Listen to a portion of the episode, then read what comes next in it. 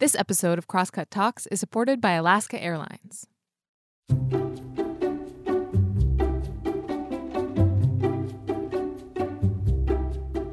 Hey, welcome to Crosscut Talks. I'm Mark Baumgarten, the managing editor at Crosscut, and today we're talking about a crisis in education. But which crisis? The answer may seem obvious. We're clearly talking about the pandemic here, but we're not just talking about the pandemic. Education, and public education especially, is always in some form of crisis for someone. Gaps in student opportunity and achievement, for instance, existed long before anyone had heard of COVID 19. What the pandemic did, and this is a well worn idea for anyone who's been tracking the reporting or parenting a student through this period, is that it made the problems in our schools impossible to ignore, and it also may have presented some solutions. Those persistent problems and unlikely solutions are the subject of this conversation with two important figures in Washington state's education system Superintendent of Public Instruction Chris Reykdal and Judy Yamaseh Hawkins, the Vice President of the Seattle Education Association, which represents the teachers in the state's largest school district. Hawkins and Reykdal offer some unique perspectives in this talk, which took place on May 3, 2022 as part of the Crosscut Festival. But this isn't a battle between administrator and educator. Reykdal is actually very sympathetic to teachers. He was one. Instead, this conversation, which is led by Crosscut News editor Donna Blankenship, is an examination of an education system at a crossroads from people who understand what it's like to be in the classroom with the students who are most impacted by these crises. This conversation and all other conversations on the social justice track of the 2022 Crosscut Festival is sponsored by Waldron, which would like to share the following message. Waldron helps organizations and people to reach their full potential, guiding human centered journeys to organizational and professional success with courage, compassion, and discretion.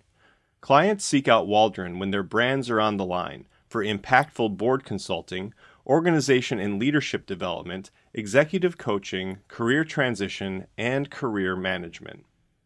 Waldron is proud to support Crosscut, a forum for truth and dialogue that increases knowledge, understanding, and compassionate participation. I hope you enjoy the conversation. If you have any feedback, please send it to talks at crosscut.com. Okay, on with the show.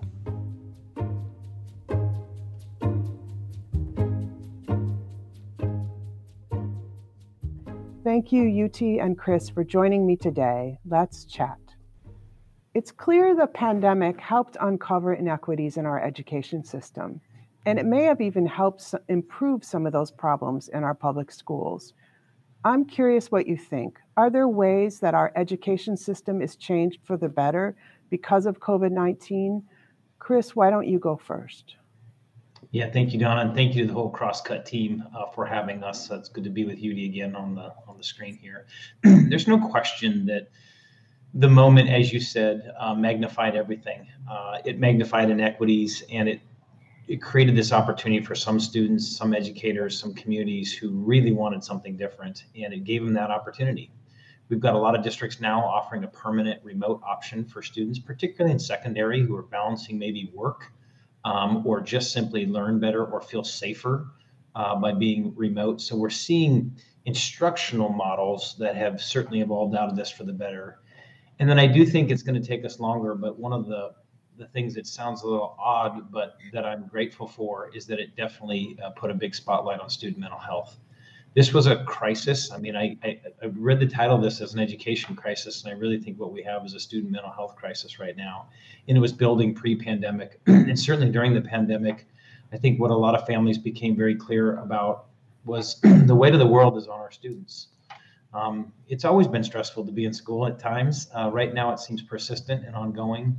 Um, our use of social media tools and the inescapability of negativity in our lives it tracks us and follows us and algorithms are written to feed it to us and you know we didn't experience that mostly as children but our students are. They're, they're a generation of young people who from the moment they had a smart device in their hand um, have been shaped significantly by a lot of the tragedy around the world, uh, violence in our country, racial violence, elections up in the air, abortion rulings that are leaked out, climate change injustice that is uh, imminent. They feel all of this. So yeah. I think the good news is a lot of policymakers have said, wow, we really have to invest in significant resources for student and staff mental health. And, and they took a big step last session. So there's there really are positives that have come out of this. Okay, thank you, Chris. Um, UT, what, what do you think on this topic? When I think about um, our current reckoning with education. I don't think that it's new. I think that the pandemic brought us collectively into a focus to relook at what it is that we experience as children of a new generation and a new technology space in the way in which we connect with kids. Um, and so, liberation in education has been a constant conversation how do we bring forward what was a traditional experience into a modern space, a new kind of conversation? And I believe educators and students have been at the forefront of that conversation this entire time. They've had to have those conversations intimately um, about what this collective experience of a pandemic means as they went from remote, transitioning back to in person in the midst of a pandemic, as they adjust every time we have public health changes. They're having those conversations about how education coincides with their lived families experiences how what support means with their families at home from both sides as educators and as students. And i think that as a collective system what this has done is bring forward what has been a conversation of modernizing education in the interest of children um, in black and brown communities for generations uh, this is a civil rights conversation from its origin about what makes a better education system because in communities that have been oppressed, education is a liberation. It's a space of freedom and rights and um, access. And so we have to take change very seriously right now. And if we don't learn, we are going to fall back into what normalcy was, which was not an experience for um, my family, uh, generations within my family. Um, we have always been aware of the larger impacts of the whole world. So this yeah. is not a new conversation. Yeah, I've heard a lot of people say um, we don't want to go back to nor- what we called normal before. It's just moving forward is what we want to do. Yeah. Um, you can feel free to interrupt each other if you wish. Um, I'm not. Don't don't get too crazy, but that'll be good. Um, obviously, not everything about the pandemic was good for schools or families if you could go back and change something, what would you do differently? Um, Chris, why don't you start? Oh, it's such a powerful question. Obviously, if you could go back, and I, I do not live my life in hindsight because it's uh, not very healthy, generally speaking. But but our our inability to embrace the reality of technology on the front end of this was massive. We all knew it was here. More students were turning in homework. They were expected to do their work. They were navigating um, systems of knowledge and inquiry and eh, through the web. And then suddenly the, the, the crisis hit us and we needed to connect 300,000 families, which, you know, we did ultimately, which was very, very good. But it's not as if we didn't know how dependent we were becoming on technology and the economic inequities of that, and sometimes the geographic inequities. We had families with plenty of resource, but if you live in parts of rural Washington, there's just quite literally no way to connect there is no broadband, there is no satellite technology. So, you know, that's just one aspect of it. This this idea that we often know our our deficits and we don't address them until crisis. And so, what inspires me is what is the deficit we're now that we know we're going to hit in the next crisis? And I guarantee you, it's economic inequality, it's racial inequality. It is definitely a question uh, of mental health for young people. We already know it. So we ought to get on to solving that right now before the next crisis. Did we completely solve the technology inequalities at this no. point? No.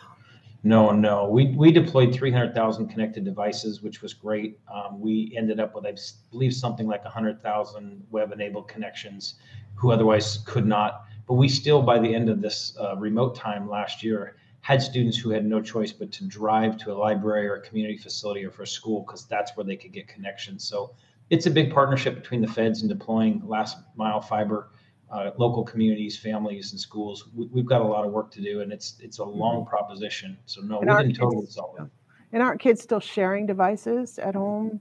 Um, well, these are things that I think uh, absolutely yeah. have been the, the missteps of some of our process is not retaining those systems into the longevity of our school system. When we think about returning to normalcy or this idea of coming back into education, um, I would, what I still hear from educators, what I still hear from students is that those systems that really worked for them, the systems that kept them connected, those are the things we have to maintain. And I think the biggest regret is that those conversations are not still front and center because that's the stability we've needed as we've had to shift forward and back in order to make sure kids stay in school um, and make sure that they are able to connect with schooling with their own capabilities and abilities as superintendent Reykdal spoke to. We're talking about a new generation of kids where technology is a very meaningful part of their everyday experiences. So if our systems don't do that work now of creating technology sustainability um, i worry. I worry that that's not in place or the targeted focus of some of our conversations right now because we're still very reactive in a lot of spaces because there's a lot of weight still on school systems right now. So, is there anything else, um, UT, that you would change if you could go back in time and change how how things went with early pandemic? Um, so, I came into this role as a, a union leader um, in the middle of the pandemic. Um, and prior to that, my work personally in education had been supporting schools um, across Seattle around racial um, equity and social justice work, as well as um, really intimately working with communities who are directly marginalized within public education. So I worked with the indigenous communities, within Black communities um, specifically. And, and I think that that still persists. That's one of those issues for which, it, eh, when we talk about these big system changes that we need to make, we mm-hmm. often don't get to the heart of our um, communities in those conversations before we act. So I always feel like that's a space where engagement needs to be improved and um, we have a collective experience to build from. So I do believe there's been gains in that, but I do believe it didn't necessarily reach our students as strongly as well. Their voice has been incred- incredibly pivotal, pivotal in all of our work, um, and they, I would love for them to have a, have a stronger voice in some of our conversations from the beginning. From the beginning. They will yeah. charge us forward into what's next and what's needed in education. We at Crosscut, we've been amazed by student voices lately. Our education reporter, um, Venice Buhain, she just um, does such a great job connecting with young people, and we just want to hear from them more and more. They have so much to say. Um, they're definitely one of the stakeholders, right, in education, probably the main stakeholder. Um, and when we look at stories mm-hmm. across time, um, especially in uh, oppressed communities, those education stories carry a lot of weight because they tend to be generational. Mm-hmm. And so, if we listen to them, we look at what things have not been solved. And then also, kids are inspiring about what they would like to see in the future. And I think they have a really different look at education after this experience. Yeah, definitely. One of the trends that I appreciate in corporate America right now is the 360 degree performance review. My daughter has taught me about this. It's designed to be a way to give your colleagues constructive criticism from all perspectives to help them do their jobs better. I'd like to give this a try today. So you both will get a chance to offer some constructive feedback. We'll begin with UT. How would you how do you think Superintendent Reykdal and his team did during the pandemic? What did he do right and what could have gone better? Mm. As a as a union leader, um, my role in our union is negotiations, and so we've had a lot of conversations across these last two years um, that connect myself and and Superintendent Reykdal's work, um, and I think that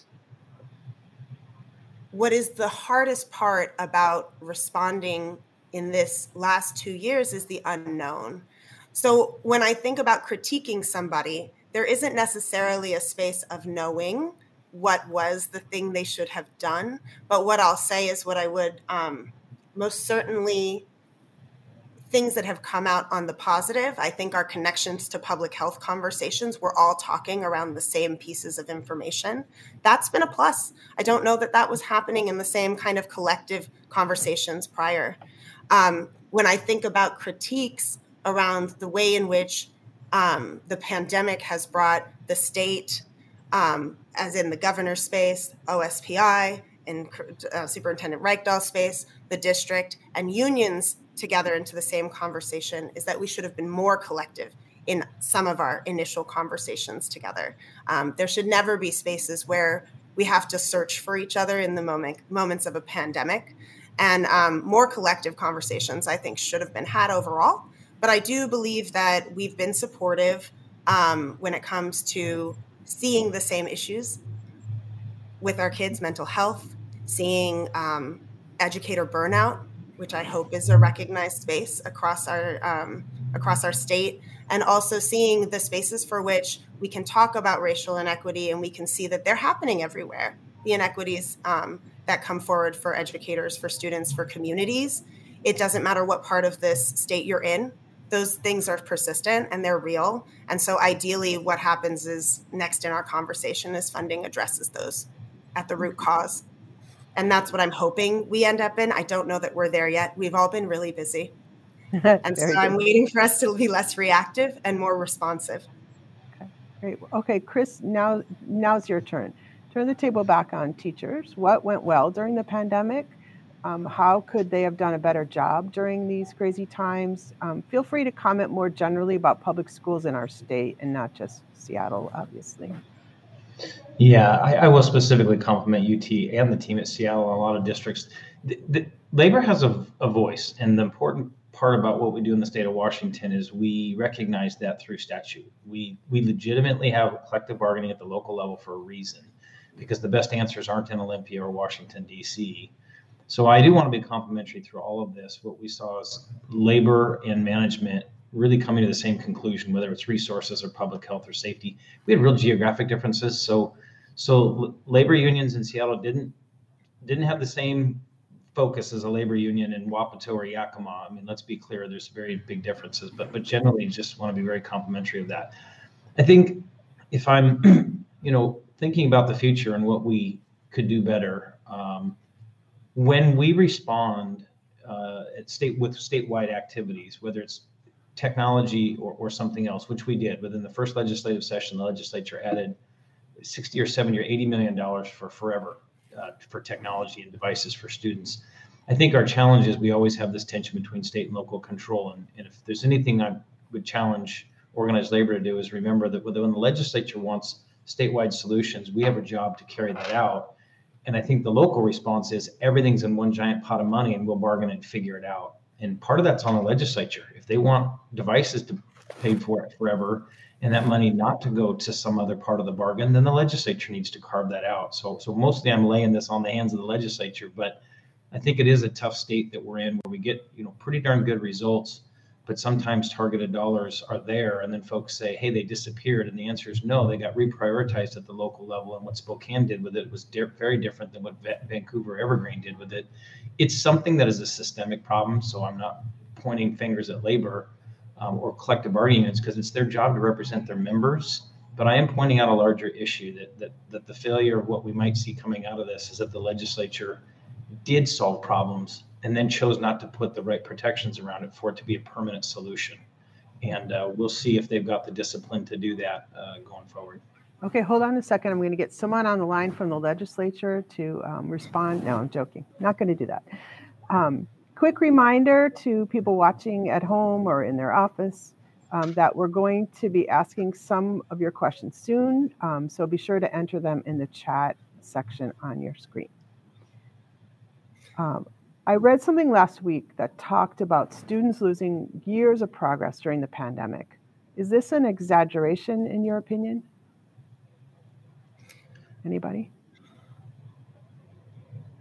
I'll, I'll definitely say I think it's a tremendous exaggeration. Again, when you have inappropriately framed a national conversation around education progress around standardized tests, um, if that's your measure, then of course in crisis test scores go down. And we saw that in states that never shut down, states that never had mask requirements, states that never had vaccine requirements. We saw assessment scores around the country drop in math and English language arts. Um, and certainly there was impact but what didn't happen was some significant setback where fourth graders are suddenly reading at the second grade. Uh, what happened is we we have benchmarks where we expect students to be, and in many cases, in mass, students aren't quite where we want them to be. But we have another decade with most of these students, or five years, or 13 years, or 12, and sometimes only a couple in high school.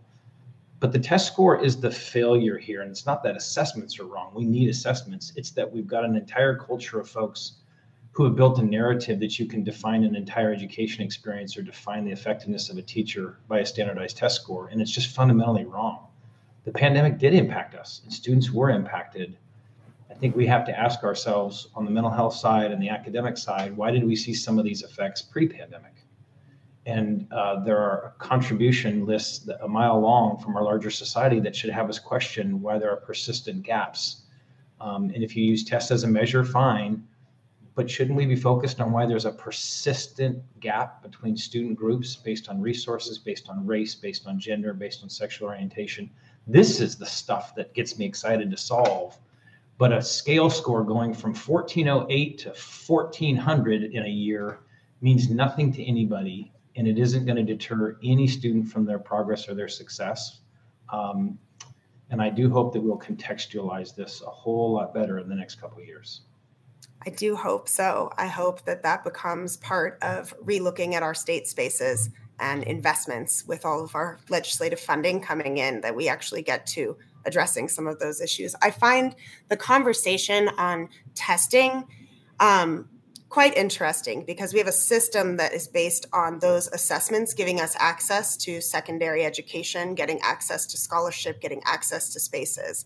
What I don't believe um, that the conversation around test scores and um, and having learning loss provides us is a uh, empowered view of students.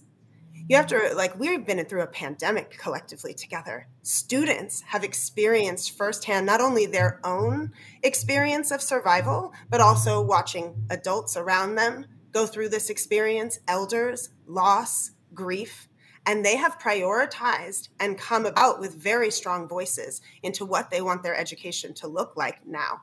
And so if we minimize their experience to test scores and learning loss we forget all of the resiliency that they've brought forward through this experience. And when you look at satisfaction through this experience at this point now, where we have a breath to reflect, I believe that the connection between students and educators um, and families is stronger than it was before. That's one of the things that this experience provided us. And in Seattle, um, those were the days that reformed education that looked forward. Wednesdays became an experience of making sure you made one to one connections with students and families about what they believed education should be in this moment and what supports they needed, not only in their basic needs, but in their aspirational needs in education. And I do believe that if we focus on learning loss, then we forget that there's many other things unmeasured in our system around resiliency, progress, and brilliance um, within our children. So, are there new ways that we should be experimenting with measuring how kids are doing? I hope so. I think that one of the things that we forget is that educators come to this profession in order to support children and to support families.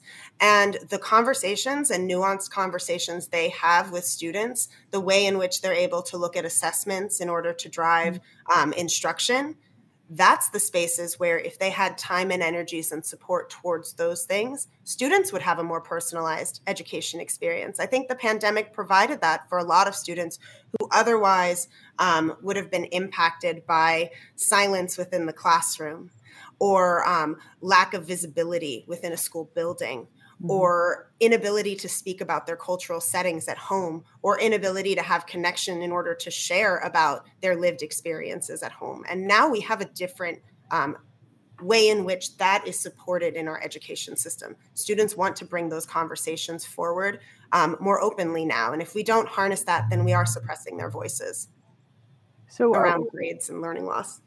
So are we seeing that in person now too? That that their real selves are coming to the classroom more? I believe so. I would say that um, when you look at even the January transition, um, where students started to talk about their health, started to talk about after the Omicron surge and what was happening, that they wanted schools to be open, that they needed things just like the adults and educators in classrooms. They had similar needs and they could talk about them out loud collectively. Um, and ideally, districts and, and, and educators and the state listened um, and were able to provide those things. But a lot of that becomes the nuanced conversation between we can give money to certain things, but how strong is that and supported are those conversations at the local level? And I believe educators and unions come to those conversations really with support for student voice. Yeah, the the take I'll, I'll add to this is you know we're looking at some other states right now who have school climate uh, they formalize school climate evaluation listening directly to student voice and they're putting into their performance systems. So they're balancing you know these historically two measures of math and english language arts with school climates and sense of self. Do students have a sense of belonging?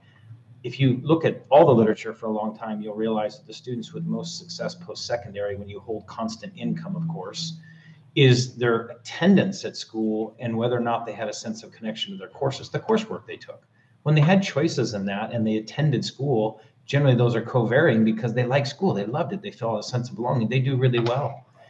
I would much rather ask that question of third through eighth graders every year, a couple times a year, and then move systems to support them than checking in once again to find out uh, whether or not they've got their nines down in numeracy or they've got their fractions. We still need to check on that stuff.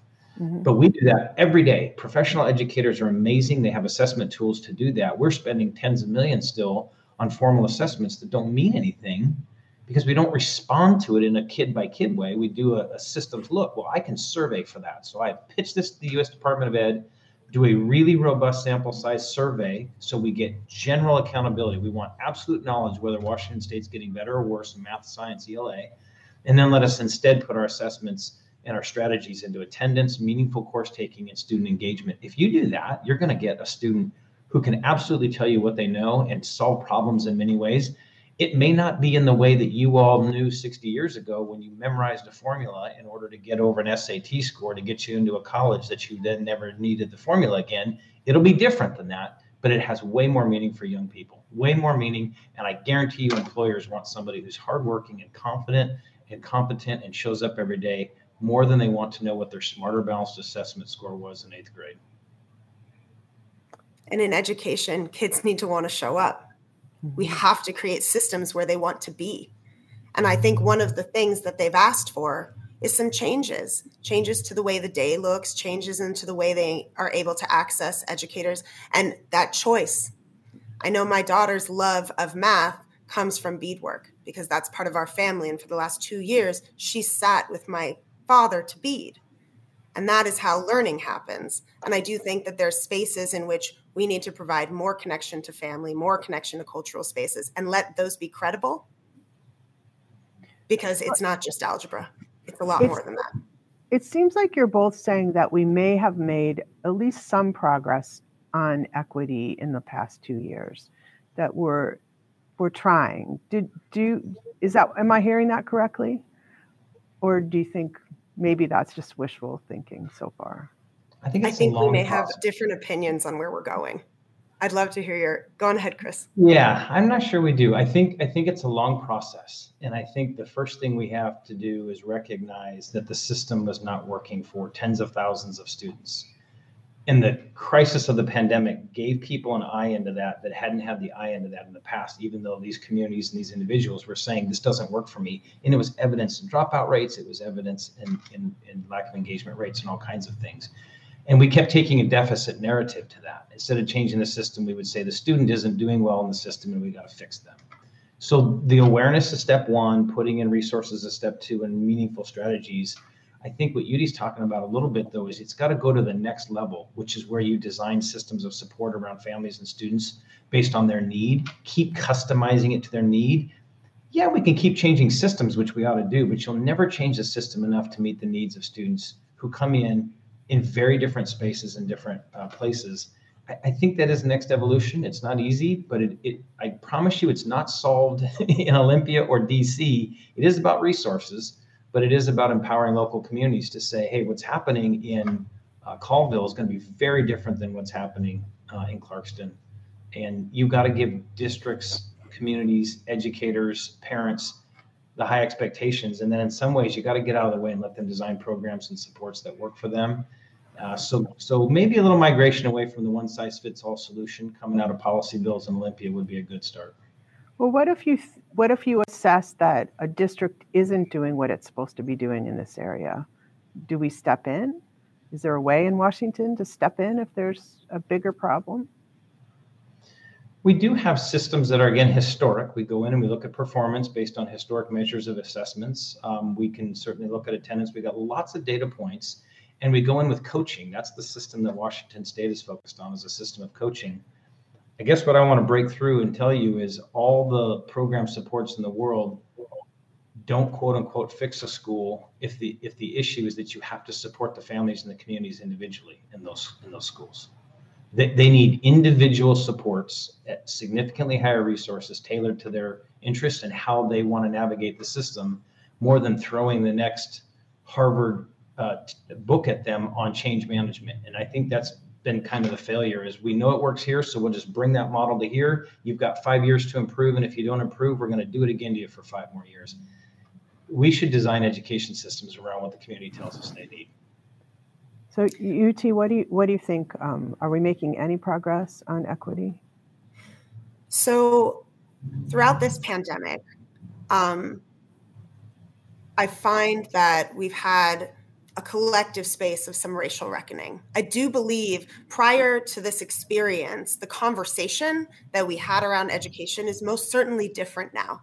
It's very much out loud around um, racial equity, around community supports, around transformation. But what I see that I believe is different than Superintendent Reykdal is I do believe that there's a lot of power for which the state could change barriers and systems that are systemically racist or systemically oppressive in our education system. And that means making money accountable and empowering communities through that space, if that is your power space. But what I also would love to see that I think a window is closing on if we do not um, really decide to change our systems is that, you know, good leadership in this time means that we argue with tradition tradition means we stay the same. It mm-hmm. doesn't mean we're getting any better. So, even in your last comment, um, Superintendent Reykdal, I heard you talk about how things have been historically one way. I will say that is the thing that throughout these last two years has been the most frustrating as a Black and Brown person.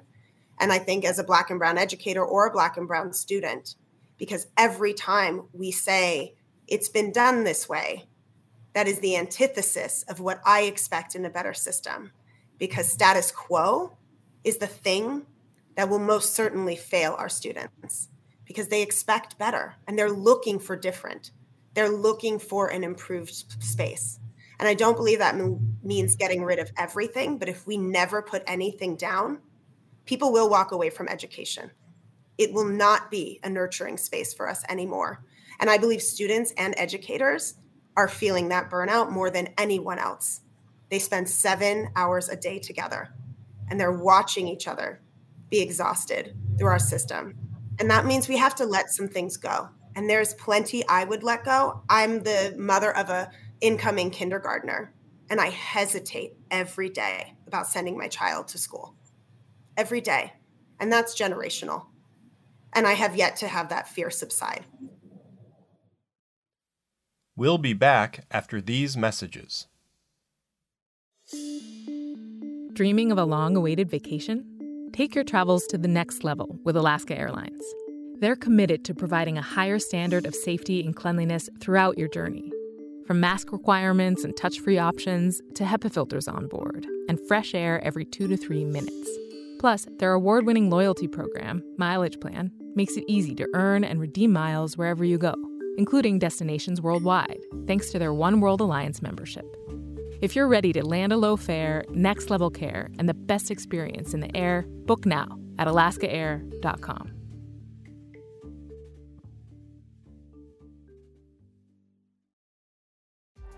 Year after year of public education in a pandemic, it's thrown so many teachers and students and families into a kind of chaos.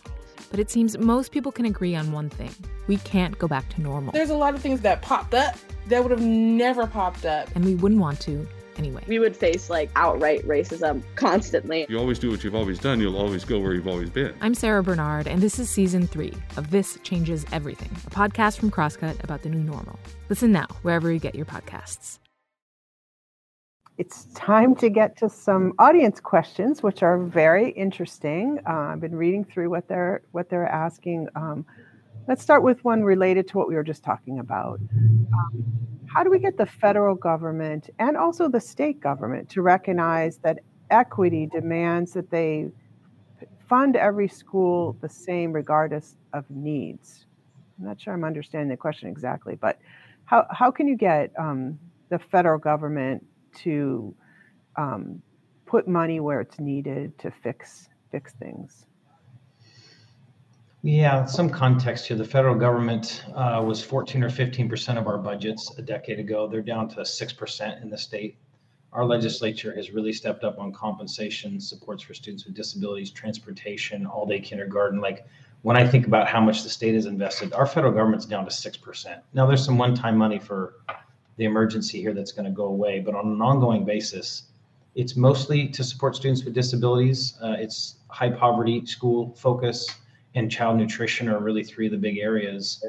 Um, so there's such a small player in leveraging things.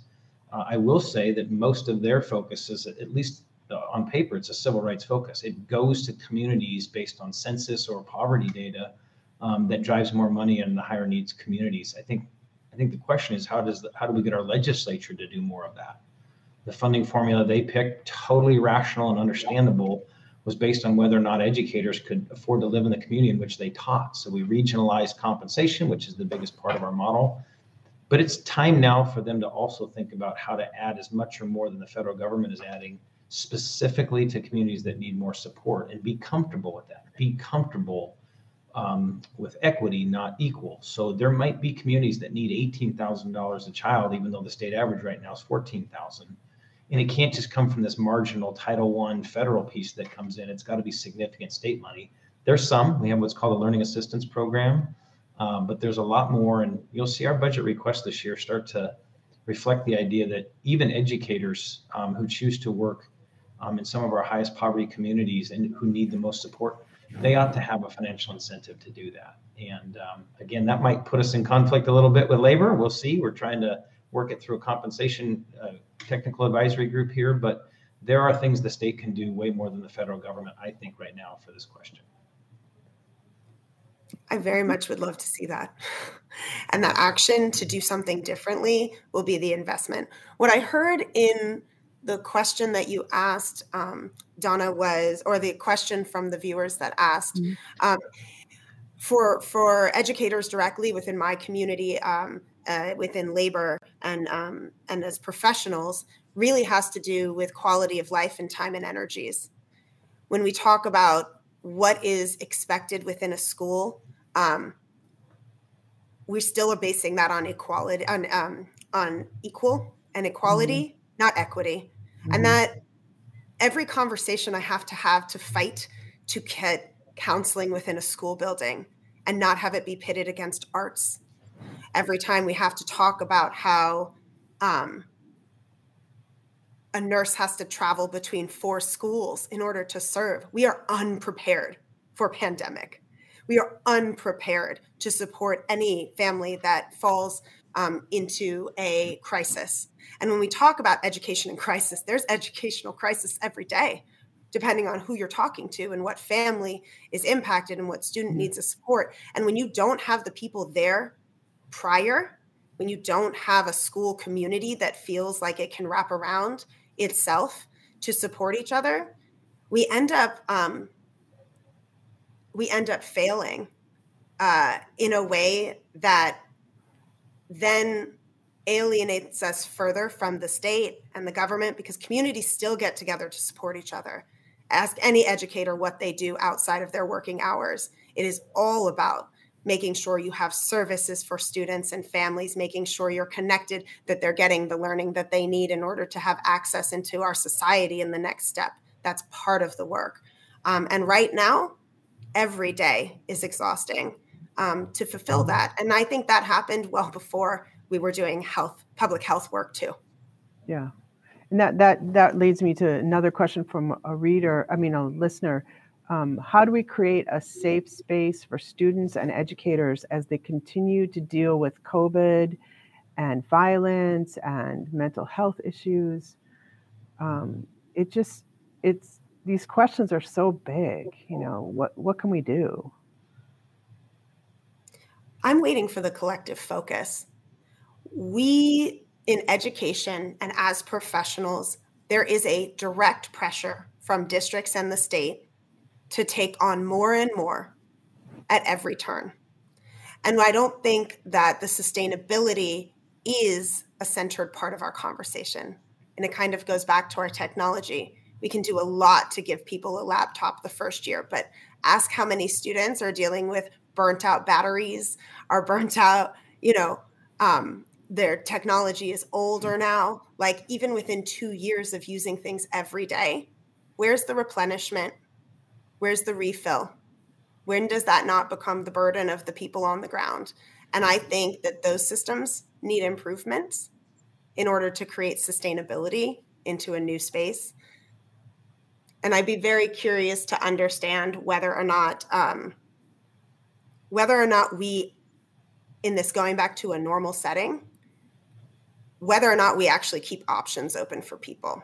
Because I've heard from many people that education needs options, and we've known that we've had alternative schools and system, school systems across the country for years. We have never fully invested in those things being quality education in the same way that we have traditional schooling. Chris, do you want to talk about this at all, or tell me? Yeah, just what I'll add is again this this dynamic tension of powerful voices coming to the legislature saying we've got to solve problems and so they put 60 million in technology. It's still there. It's, it's 60 million forever. Will districts maintain the priority on technology?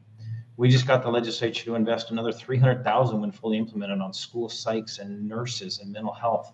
And what we said to them is we want you to put a fence around this so that we hire more bodies. You can't just let this money move through the system and have it land uh, even in a classroom teacher and then tell the teacher there's five more things we need you to do. Like it, it is overwhelming educators.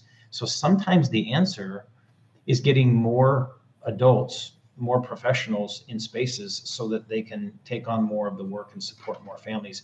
But it means discipline at the local level of saying yes instead of you know five and a half percent pay increases or seven percent increases we'll take a little less because we're going to hire 10 more people to really do the engagement and I and I know that's a challenge. People say you should do both, and I obviously agree. Uh, there's never been a time in our state's history where we've increased compensation as fast as we have in the, in, in the last five years, and we are trying to put fences around things that we know um, our students need, so that those people are there. Now, finding school psychs, finding nurses right now, finding mental health supports is very very challenging, but I, I do want this to be in part a recognition that that our legislature has diversified significantly. They are represented differently than they were five and 10 years ago. They bring different perspectives and they've responded. They've responded with real investments. And now we have to have systems in place to make sure that they, they actually at the local level turn into those actions. And um, that's part of my job is to say, when do we need accountability around that? And when do we need to put fences around things? I think we're in a pretty good place right now. Uh, it's a long rebuild, if you will, but there's a real there's a real hope out there that if it's done well, when that student turns around and says, I really am in crisis and I need help, they're not asking their math teacher for that help. That might be a first line of defense, but they're getting a direct referral, they're getting support right there. And then there's a community based provider much closer to that community by race, by language, by neighborhood. Um, to, to, to see if that support works better. We just put $50 million into community based organizations here. And uh, to Judy's point, though, on that, that was federal money. That is going to go away in two or three years if we don't backfill it. So really good progress to sustain. We are doing things differently. It's not it's not as if we just call it the end though. There's there's a billion dollars a year flying around right now in federal aid that's going to go away after two and a half years, and uh, some of that will have to be replaced if, if folks want these services to continue. Okay, let's let's end with a question that I had on my mind, and that is, do either of you have some encouraging words for parents um, they've just gone through some of the worst years of their generation. They're worried about their kids. They're worried about college. They're worried about their jobs. They're worried about the economy. Is there anything you can say to give parents a little boost, encourage them? I'll start, and it is totally a derivative of my experience as a history teacher, right? I always try to bring um, the lens of history to teenagers and what teenagers went through at the time of any historical event. We would go back and we'd say, what were 14 year olds and 17 year olds doing at this time? Because I didn't want them to connect with names and dates and facts and just massive implicit bias of old white guys in history. I wanted them to know what their peers were doing. And I say that because when we walk through that history, what I would tell every parent today is, we are the sons and daughters and granddaughters and grandsons of people who survived a pandemic and a global war in which millions of Americans were pulled out of school to fight internationally. Millions of women were dislocated um, to work in factories. Uh, hundreds of thousands of our Asian Pacific Islander brothers and sisters were ripped from their homes, their businesses taken. We we as a government have put people through incredible trauma before and sometimes people can justify that in crisis, and sometimes it's inexcusable. But we are the products of that. We did get through that. This moment that feels so overwhelming from racial injustice to whatever you feel about elections and the Supreme Court and the global pandemic and financial crises, whatever we feel right now and the weight of that, that has been felt by generations before. And we do persevere our students have learned a ton about what it means to have the system dislocated and have to navigate it. And it comes with hardship and pain, but it also comes with a lot of learning. And I know if we're committed to the equity that Judy has spent her career and her life in and lives daily in, in what we're trying to do, I promise you there will be bright lights and lots of opportunity for young people, especially as they cling to it and grab it. There is hope out of this thing because we've lived it before um, and I think we have a better knowledge about it today. And I just never put anything past young people who have experienced something like this because a couple prior generations have shown us that it builds strength in them and it builds uh, a lot of resilience. And I'm, I believe in that. I do. Okay, UT, you get the last word on this. So I'll take that same um, generational approach in my response as well. Um, I appreciate that, Superintendent Reykdal, because um, in my living ancestry space right now. I have a mother who was bussed into communities outside of her Black community to assimilate into white spaces because she was brilliant. And that was a space they thought she could thrive in. Um, but it took her away from her community and her space and investment in people. I have a father who is a boarding school survivor.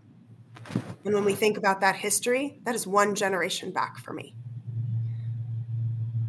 I lived an experience of six high schools trying to find any space that felt rooted in who I was. And now my daughter is five going into the public school system because I believe in liberated education. But I want to make the thread for which education has consistently been outside of a classroom.